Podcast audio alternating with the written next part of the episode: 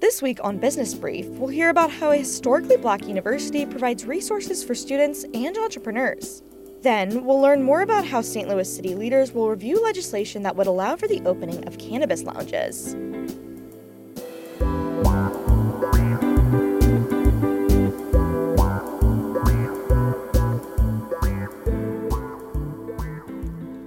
Welcome to Business Brief, Missouri Business Alert's podcast focused on the business news and issues shaping the state.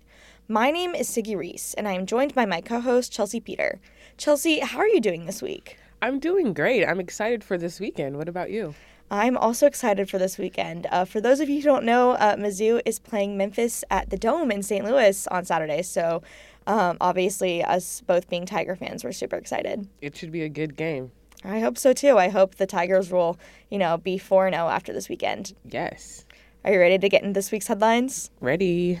The Federal Reserve Bank announced Wednesday it would not raise interest rates this month.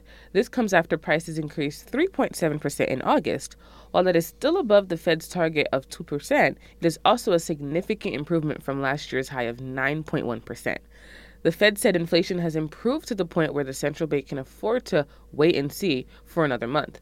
However, officials signaled one more rate hike is likely this year. General Motors laid off about 2,000 employees at its plant in Kansas City, Kansas this week in response to a strike by United Auto Workers.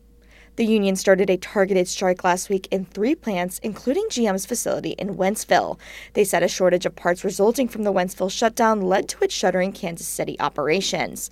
More workers could join the union strike in the coming days, as the UAW has set a new deadline of noon Friday to potentially expand the work stoppage. Evergy customers will begin paying higher prices for using energy at times of peak demand, after all. The Kansas City utility withdrew its request this week to opt out of the time of use pricing after initially asking state regulators if it could make this model optional in Missouri. St. Louis County will give Boeing tax incentives for the company's nearly $2 billion expansion project that is expected to generate 500 jobs. The incentives include a real property tax abatement and a personal property tax abatement both for 50% over 10 years. The tax break will total $155 million. Boeing's project will include the construction of buildings for St. Louis Lambert Airport to lease to Boeing. Patrick Mahomes signed a contract with the Kansas City Chiefs that will give the quarterback nearly $200 million from 2023 to 2026. This deal makes Mahomes the highest earning player in NFL history over a four season span. Some reports say the Chiefs could revisit their contract with their star quarterback again in 2026.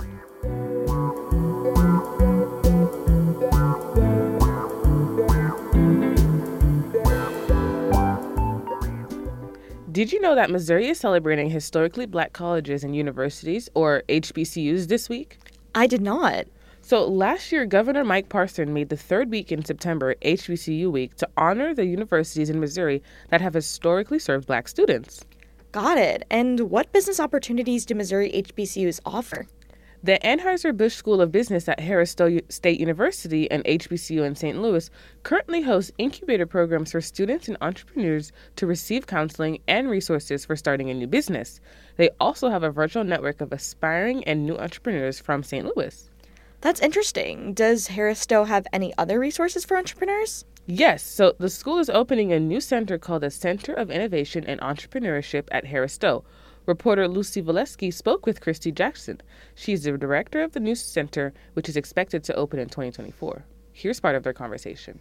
Why did you begin working at Harris Stowe, or why did you choose to start working there?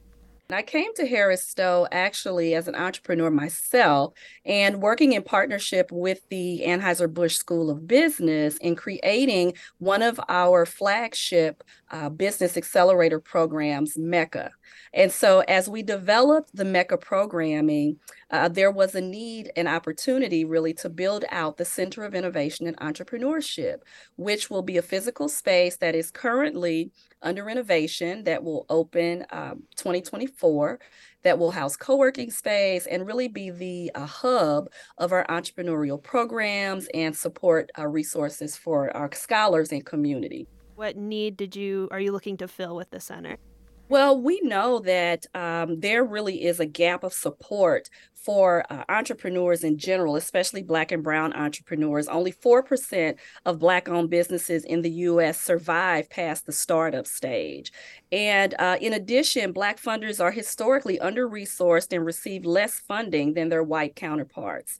So we knew that there was already a gap. And being at uh, an institution of higher learning, we really had the opportunity to work towards closing that gap by offering the access to resources that are needed funding and at the same time educating um, educating our participants our scholars and our staff around you know what they need to learn to be successful entrepreneurs. And what's unique about the space that we offer is not only will they have access to entrepreneurship support uh, resources funding mentorship things of that nature. But we also offer uh, an entrepreneurship certificate, 18 credit hours that they will be able to uh, acquire uh, if they so choose, or get a degree in business through our Anheuser-Busch School of Business. So uh, we really are looking for that pathway, providing resources along that pathway to close the gap um, that they can scale and be successful entrepreneurs. And what maybe is the value of entrepreneurship for um, people in St. Louis or for um, people who attend an HBCU? one of the main values is generational wealth right it is you know providing um, those opportunities to gain um, more access make investment in our communities um, helping to close some of those uh, gaps where um, there there are the gaps that are missing as it relates to, as we said, mentorship, uh, as it relates to uh, the resources, the funding that is needed, and hiring. Right? I mean, the whole point of building businesses within our community is so we can, you know, add more, um, add more, and hire more individuals that want to work with our companies and um, contribute to our economy. And so making that financial impact is is critical for black and brown entrepreneurs and entrepreneurship in general. Where do you see the program going in the next couple years? Where are you looking to to build toward? Well, we are literally building uh, a new space where, uh, as I said, we will have a um, co working space that will be available for our scholars, our campus, our staff, and community really at large. Um, and we are just looking to utilize that hub as a space where um, our entrepreneurs are seen, where they are heard, where they can collaborate. And we are looking to continue to grow in our partnerships and our collaborations with those individuals that support um, entrepreneurs at various aspects uh, of their journey. What is your favorite part of working in this role at Harris Stowe? My favorite part really is being along the journey and seeing entrepreneurs that come, uh, whether they're scholars, whether they're community members, that come with just a seed of an idea, you know, and this passion about starting a business, but they have no idea what to do. But to see them matriculate through our programming, our support, our mentorship opportunities, and to have that uh, courage, that confidence that, um, you know, they need to grow and to see them actually scale their businesses, and even to see them partner and collaborate with other entrepreneurs that may be a part of the cohort or the community. And so it's sort of that full circle view that we have at the Center of Innovation and Entrepreneurship to be able to see that growth and uh, just to be a part of that community. So that is really what is uh, most exciting uh, to me.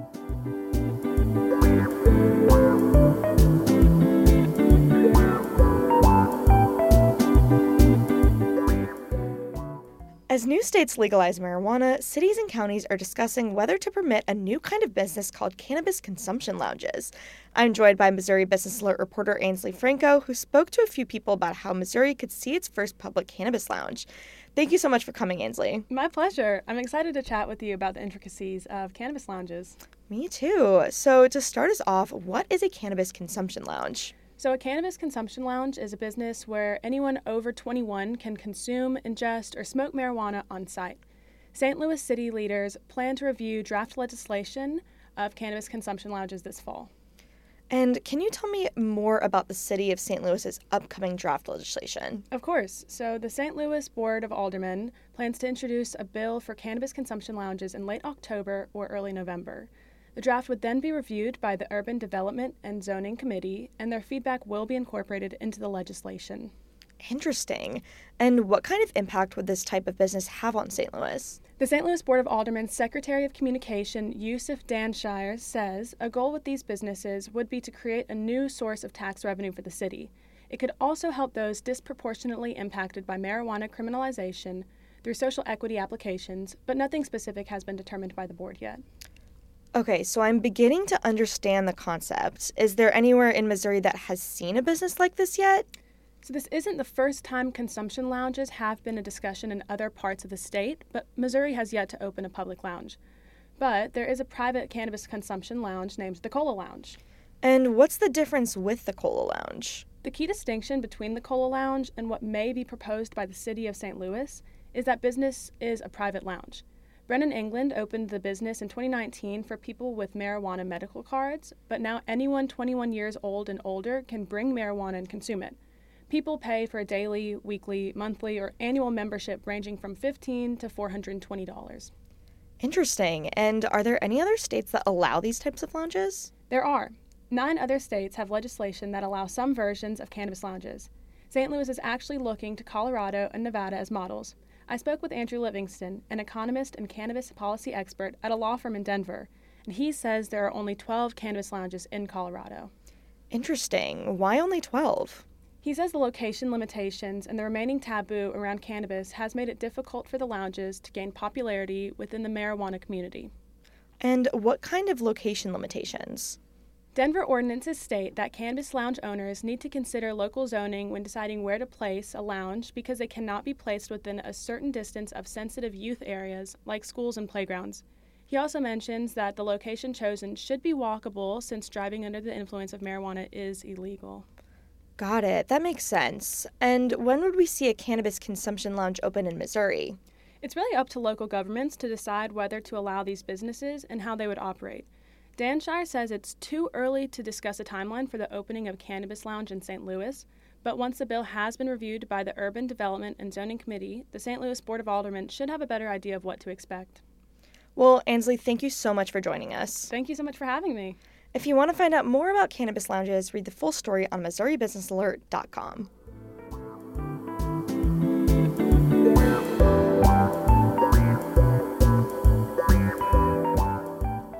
It is now time for us to get into our words of the week. Chelsea, what do you have for us this week? This week, my words are green jobs. Ooh, and what kinds of jobs are green jobs? Well, that depends on who you ask. In Missouri, a new definition of green jobs has emerged as universities expand programs to prepare students for jobs in the state's growing cannabis industry. Got it. So, what schools are offering these programs and classes? St. Louis Community College at Meramec is offering cannabis classes as part of its horticulture program, which is the largest in the state. And starting the semester, Truman State University is offering a bachelor's degree in cannabis and natural medicinals. St. Louis University is also offering an online certificate program on cannabis science and operations, and those are just a few examples. Wow, that's quite a few schools. And what are these cannabis classes teaching? Well, some university classes focus on the holistic healing aspects of hemp, while others focus on cultivation. That's all I've got this week. What's your word, Siggy? My words are clean jobs because we love a rhyme. Green jobs, clean jobs. We do. So, what are clean jobs? Clean jobs are jobs in clean energy and transportation. Got it. So, why are these jobs in the news right now? Well, not only are clean jobs continuing to rise, but they increased in every state in 2022. In Missouri, clean energy businesses employed nearly 60,000 people last year, according to a recent report from environmental and economic advocacy group Clean Jobs Midwest. Interesting. So, what is the expected trend for clean jobs? Experts say the number of clean jobs should continue to increase, partly due to the Inflation Reduction Act, which provides the industry with federal funding. For a closing thought, here's Christy Jackson again on the value that Harris Stowe's new Center of Innovation and Entrepreneurship aims to provide. So our programs, in addition to um, you know meeting in a cohort where you can rely and learn and develop and grow with your cohort members, we are also available during the day for our students to just come into our innovation lab or you know let us know what uh, needs or supports they have and make those connections so it's really really about building relationships and about building community well that is all for this week Thank you to the M33 Project for providing music for this episode. For my co host Chelsea Peter, editors Yasha Mikowajchuk, Skylar Rossi, and Michael Stacy, I'm Siggy Reese, and this has been Business Brief. Thank you for listening, and we'll talk to you next week.